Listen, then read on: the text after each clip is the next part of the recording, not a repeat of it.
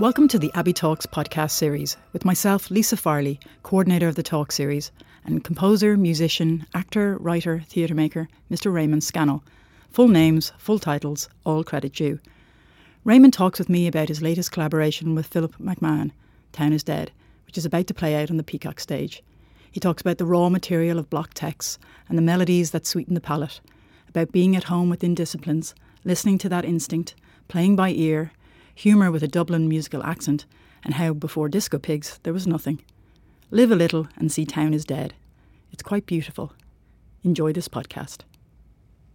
Welcome, Raymond Scannell. Uh, so you're drunk with the power and you've skipped out rehearsals for Town is Dead by yourself and Phillip McMahon. Now, Town is Dead, it's a, a play within music. Now, that is a beautiful phrase, but what does that mean? Ah, good question. I think it's just a way of trying to um, kind of explain the form that we're that we're presenting the show in. Now, of course, as as always with these things, you think you're breaking the mold, and we thought we were doing something completely new, but it's it's it's been done before in various ways. This is just our take on it. You know, we we found out that it's probably called it's it's recitative or something like this, or uh, the Germans call it Sprechgesang. You know, so. Okay.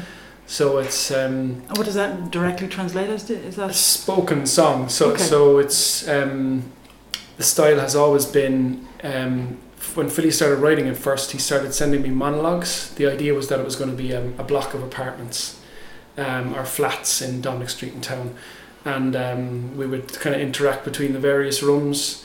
And uh, his idea was to keep on going to try and make it a kind of um, that it wouldn't be all monologues, but he started as you know to get the stories down. He he wrote a monologue for each character, and um, as the time progressed and we were working on it, um, I suppose well that was, that was the first thing because I was presented with monologues. I started wondering how I was going to present this musically, you know, and uh, in my own work I had kind of had kind of um, what would you say earn, earn, or earned my whatever by um, working on it's kind of soundy monologues. So I had a show called Mimic, which was on a piano, and it was it was pretty much a monologue to music, and um, pia- the piano almost acted like a silent film kind of accompaniment. You know, um, it, it interacted with the action, it, it commented on it uh, musically, and uh, it was just a very satisfying way to work. So I kind of brought that to those sensibilities to to Philly's monologue.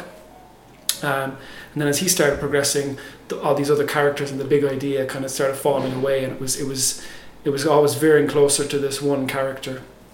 So I was going to ask you about the genesis of the idea, the seed of the play, and that's obviously it. It was a series of monologues, so there was multiple characters that got condensed down to one character. Um, so, is- so your involvement in it is is it that you're presented with a series of monologues, you're presented with a script, and you you layer the music and songs onto it, or how does that collaboration work? How does the how is the work divided? I think it's like I think it's like raw material. you- you- Raw material, you know. You you get um, like I got this block text, and uh, it doesn't it doesn't have to always turn out this way. But it was so the starting point was Philly, Phil, Philly's story, and you kind of react to that. Now, um, myself and Philly have worked so kind of close through through through Alice in Funderland that we've kind of developed a shorthand, and we're also more comfortable with each other that we can kind of interact back and forth. So it's it's a collaboration in that way. It's definitely Philly's baby, but um, as a as a as an artist interacting with it or collaborating, you feel like you have a bit of um, you have a fair bit of input in in how it's being presented or the form that's kind of being explored. Um, that's all very fancy way of just saying you're also just following your instincts. And uh, if, if I see a monologue, I'm just going to immediately think um, accompaniment and music and um, so so many words. There wasn't really songs or lyrics in it, so it was like how how it, it becomes very practical. Then what's the best way to kind of um, serve this? So it's Philly's baby, and you're providing the lullaby. That's what comes across there. But so, so you read, so you're exposed, I suppose, then to the script, and you're riffing off it. Yeah. So, so whose kind of through line succeeds? I realise that you do have the shorthand between you that you can find, uh, I suppose, a, a common ground. But it's an interesting way to work that you're reacting to his actions or his yeah, words. and I, and I think that's that's where the actual um, the life of the piece starts to emerge is in that reaction rather than um, a set idea on one side or the other. You know, Mhm. um, what's very satisfying about the show is that it, it, it's been a very, very kind of bit, bit of a mountain to climb technically in terms of trying to pull up, pull off what we're trying to achieve. But the idea always was so, so that we could get there, so that we could throw it away, so that it's um, it's kind of kitchen sink. Um, it's like operatic kitchen sink, you know. You were nice enough to let me sit in through the, the stagger through the other day and uh, having been at the read through when there weren't as many songs included if any just there was a, um, a sense given of it. But sitting through that stagger through I was really taken aback uh, by how uh, emotionally involved I got in it. I mean, I was looking around the room and, and Brona and Jean, the stage managers, I was just thinking, are they made of stone? I, I was blinking back tears and I couldn't gauge whether whatever was going on with me, um, it was it was just resonating with me. And I, th- I think it's I think it's easy to lose sight of that when you're involved in something.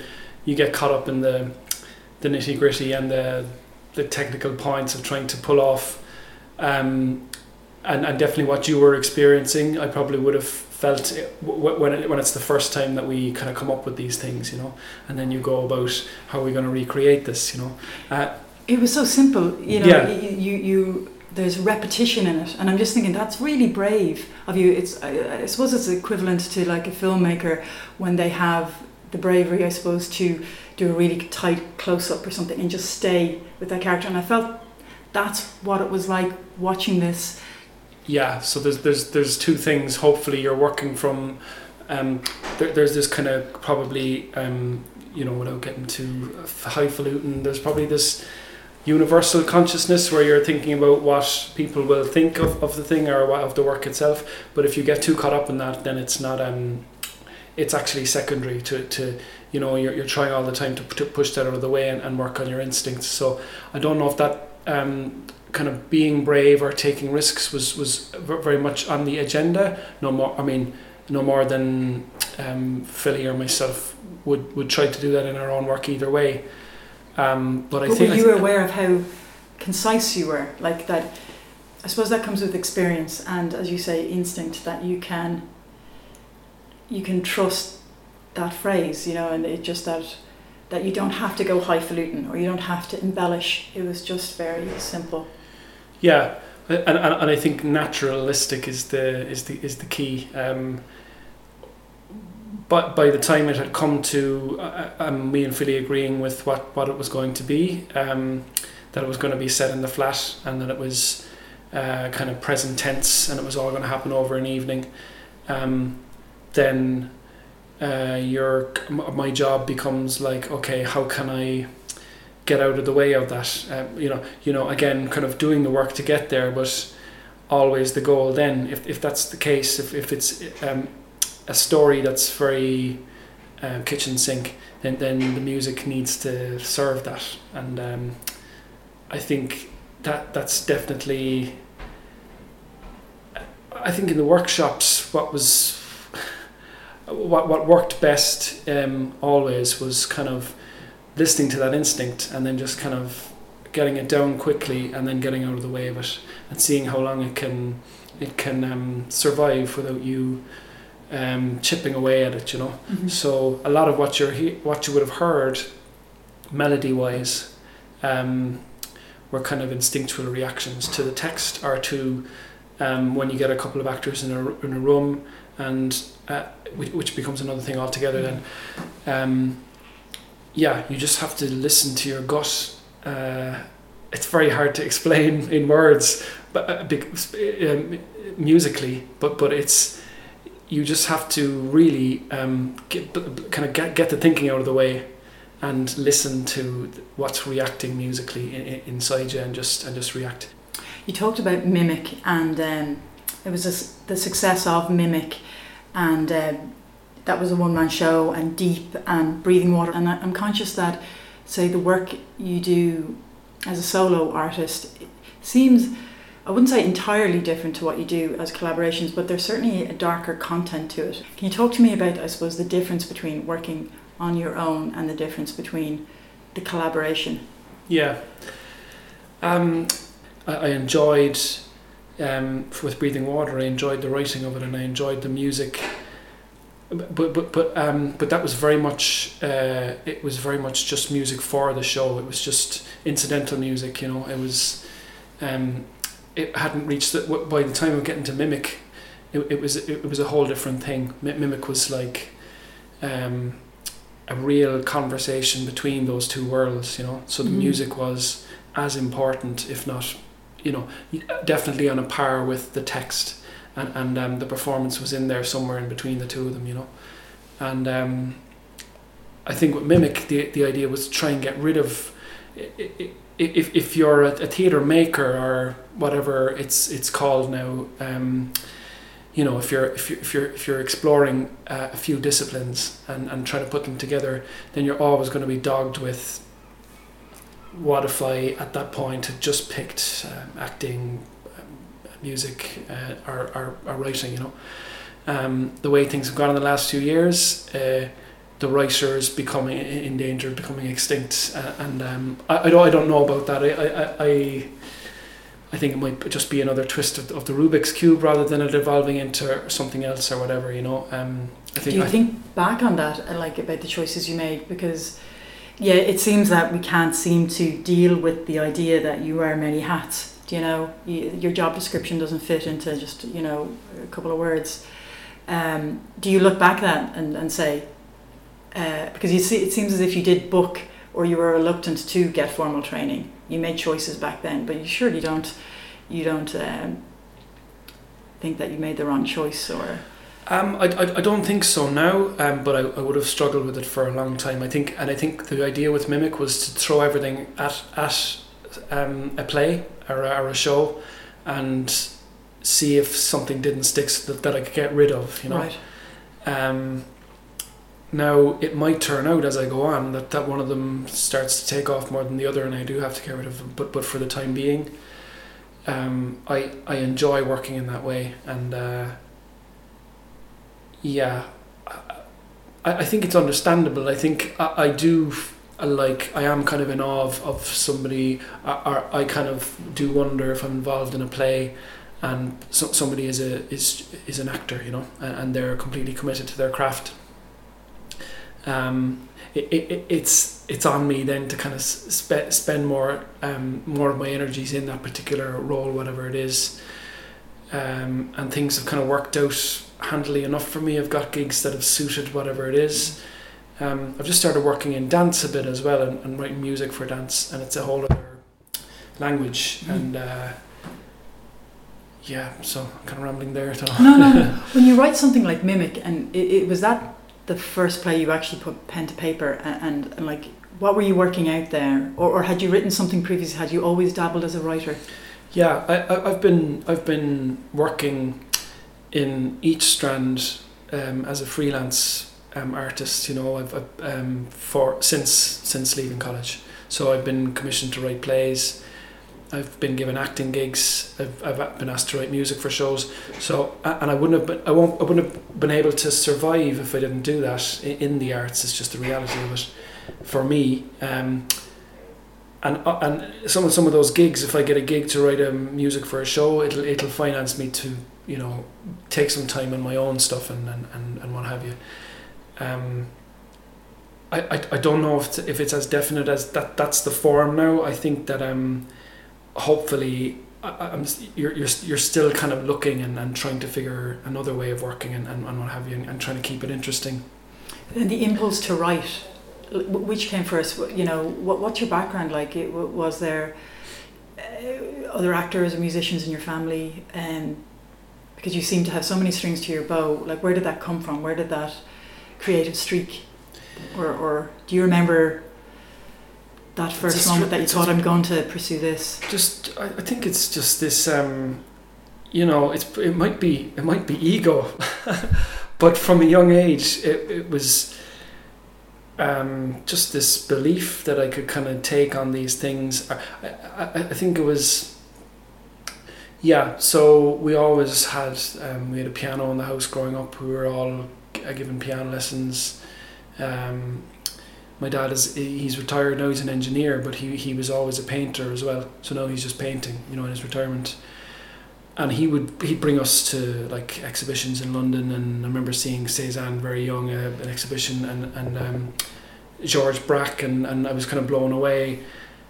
And but I couldn't um, I couldn't I, I think that there's a part of it where you're, you know, you start going through school then as well, and there's a bit of an onus on you. I was lucky enough to go to a school that was very strong in, in artistic subjects. Very good art teacher, very good music teacher, very good English teacher, um, and they consider those subjects, eh, you know, you know, equal to, you know, some of the higher end schools in Cork. They, they just don't do they, they just don't do those subjects because they don't see it as a, as a realistic career path, you know.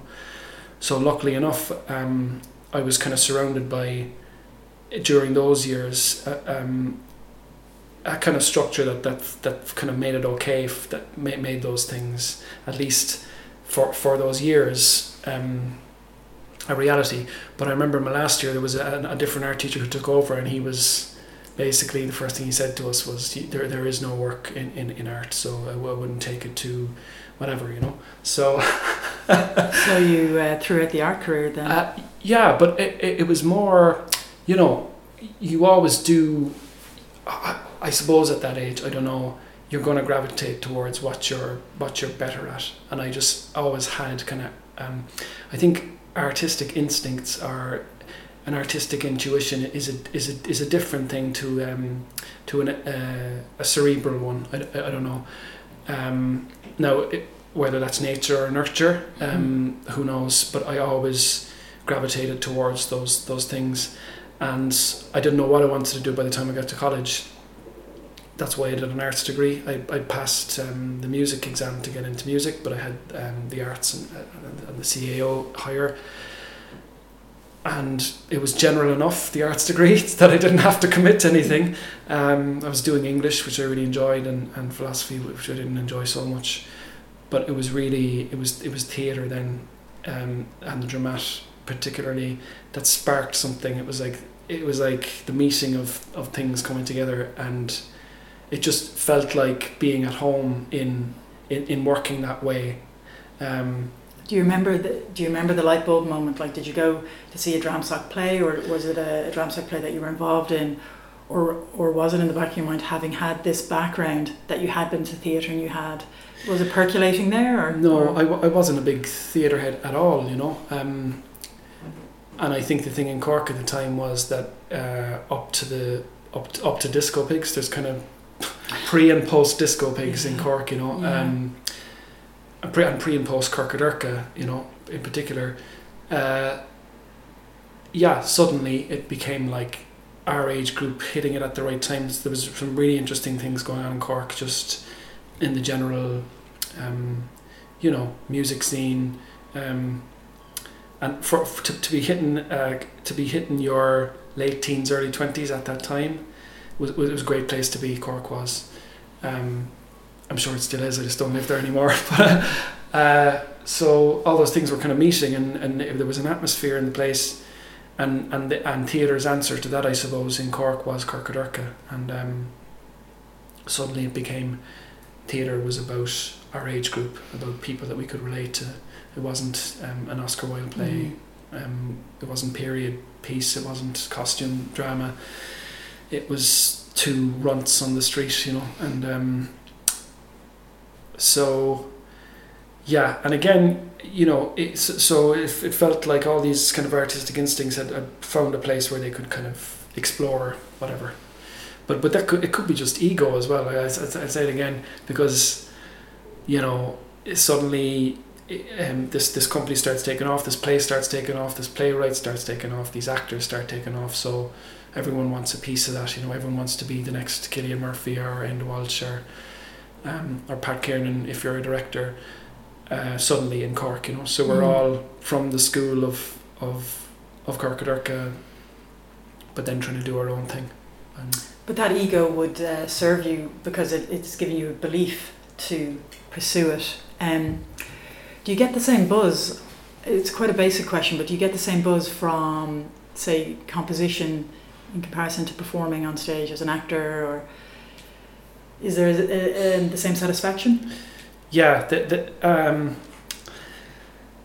so, uh, like we were chatting about there, if if somebody is trying to kind of figure out what you do in a conversation and they don't know you, I think we're obsessed with that. like, aren't we? Just it, it feels. I kept thinking that this was not going to be the crux of this conversation, and yet, Yeah. well, it's because there's so many avenues off you because you Yeah. can turn your hand to so many things. yeah, yeah, yeah. Sorry, I did really try to veer away from that when we're talking about it. So, mm.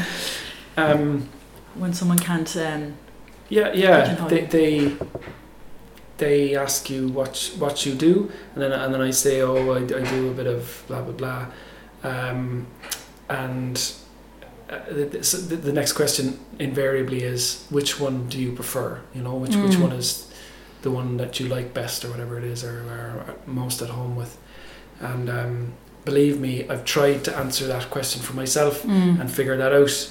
And um, they're just very different. It's like different parts of the brain. They're probably coming from the same um, instincts again. But uh, f- for example, if I'm writing music for the show here, I, I, I don't notice the time going. Like I- I can start working on the arrangements or on whatever it is, a chord progression or a melody, and it could be three hours later and I haven't noticed the time gone.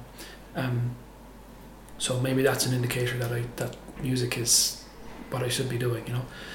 Um, but then, you know, writing a play and, and seeing that come to life in, in an actor's hands or whatever it is is another type of excitement altogether. do you work something out differently? I mean, I'm interested in how you work as a as a musician than an actor. Like, I'm I'm I'm interested in your discipline. Do you sit in front of a blank page and you know? Do you sit every day and write?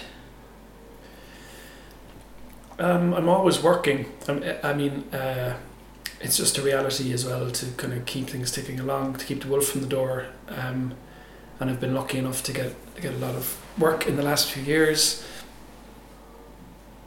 That's kept that's kept me busy, so I'm always working on something. Um, I would say I'd say that some of them there's a bit of cross pollination. Like you know, you can you can bring your writing skills to acting. You know, you know, actors are authors of, of parts, you know, and they bring.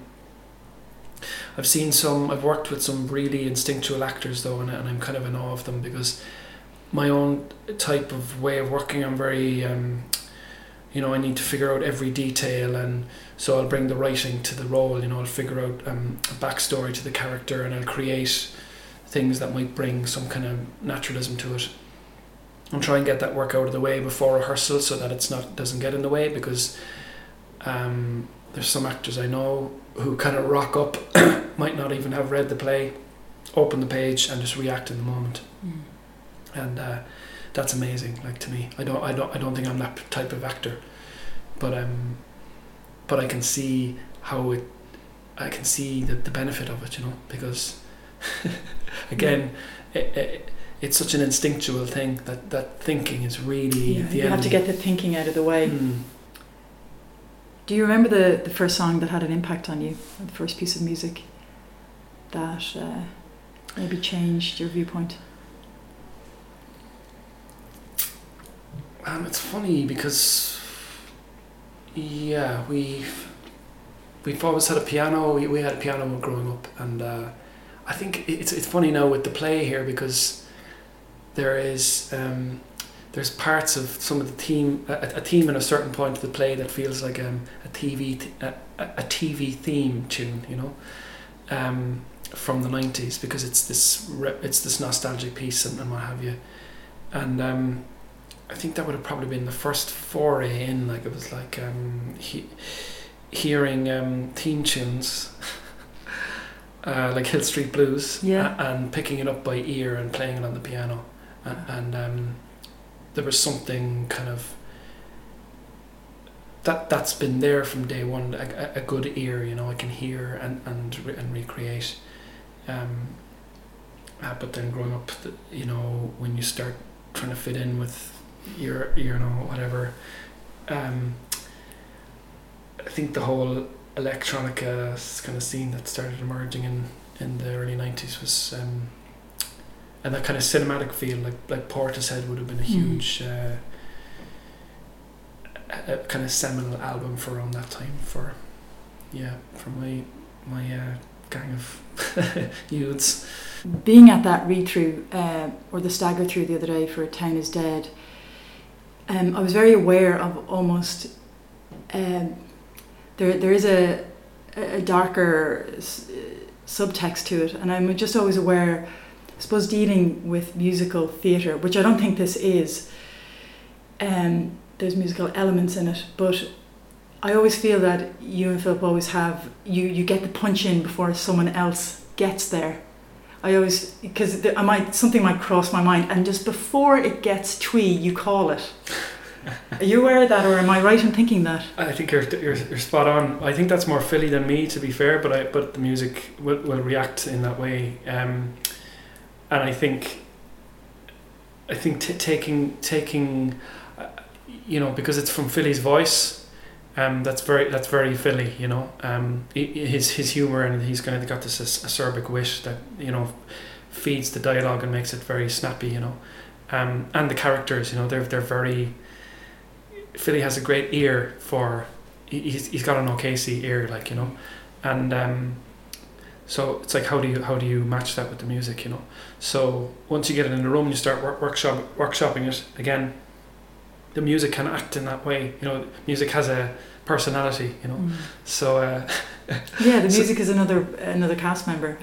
yeah Very evidently, yeah. yeah and, and, and within this form um, and taking taking my cue from that type of wit the music can do that in places as well you know and, and so it's a conversation then back and forth between what Philly's doing with the text and, and what the music is doing Yeah, it feels it, it feels that it is a character that's very conscious of itself. Um, yeah, it's very clever in its um, in its uh, honesty in a way. Do you know? Uh, because I'm sure there is a, uh, snobbery about anything to do with musical theatre, and, and that's I suppose what I was trying to get at before. Your work, say on Mimic and Deep, it, it's it's darker. Uh, so it's hard to reconcile you, Ray, being someone who works in theatre, uh, musical theatre, music. Yeah, I, I, I would have thought the same uh, coming into Alice in Funderland. I, I, I, um, I think when you're younger as well, you imagine that there's a kind of hierarchy between the various art forms. And uh, I mean, I was listening to music musicals all the time when I was younger. I'd go to see musicals and, and have no hang ups about it. But then you get to a certain stage where it's not it's not cool to go to musicals, you know. Um, so through getting the Alice in Funderland gig, I started going back to, to musicals and and uh, I, I I think some of the most amazing musicals are really dark actually, uh, but dark and humorous, you know. And, and I and I think it's I think it's a way of dealing with material that's very um, you know like the Book of Mormon or whatever it is, you know. Uh, it, it's a way of um, I suppose sweetening the palate, you know, for stuff that can be quite hard to process, you know. So um, Yeah, yourself and and Phillip and, and this is Pop Baby really have, if not created, uh, you've at least redefined what like a Dublin musical is. I don't know whether there was one before, mm. but yeah, you've uh, you've made it okay to like theatre with music. Uh, it, I think I think it's I think um no matter what this is pop baby throw their hat to they're they're going to kind of reinvent the wheel a, a little bit you know while while embracing uh, everything about it uh, and I think that, that, that there, there's no difference there with how they approached a musical. Um, and Wayne Wayne of course was very was, was was crucial in that and the cast that we worked with were, were incredible and brought those sensibilities to it.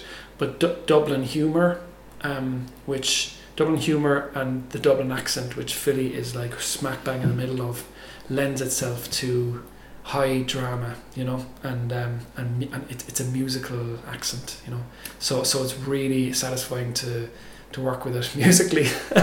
It's uh, it's I I'm I'm, I'm aware of uh, almost the sensitivity of saying the word musical. It's not strange that it feels that it's a bad word, yeah, and yet, like it's not. If, if I convince people now to come and see this, I'll be careful on how I describe it. I, I just got this literally the other day. A guy saying to me, "Oh, I heard about um, your show," and he, he couldn't say the word. You know, I heard about your show in the Abbey, and I was like, oh, It's yeah, okay to how, say. How do you mean? And, and he was like, um, uh, he, so he said congratulations, but then he goes, musicals aren't really my thing, so I won't be going. But I was like, what? Get, get over yourself, you know? Like, um, I just kind of feel sorry for people who have lost the ability to enjoy things for what they are, you know, without getting hung up on, uh, and um, you know that that can happen with with the abbey because of what it is. Uh, there- there's a kind of a stigma around it and an expectation, um, which kind of goes against things sometimes, you know. Um, I think that's what's great about putting this on the Peacock as well because it's kind of like, um, you know, eh, it it had been the lifeblood of the place for new plays, um, which kind of veered off in the last few years. But so it, so it's exciting to, to kind of be, be down there again, and and it's easier to take risks in that space, you know. So Mhm. um, it's it's a good home for it. Yeah, I don't think um, there's much of a risk with this one. It's it's extraordinary, I, and I shouldn't be surprised. But what Phillip and yourself do with this, it's uh, it's just a fantastic piece of work, and uh, continued success with the rehearsal and uh, the upcoming opening night. Thanks so much. Thanks, Thank you.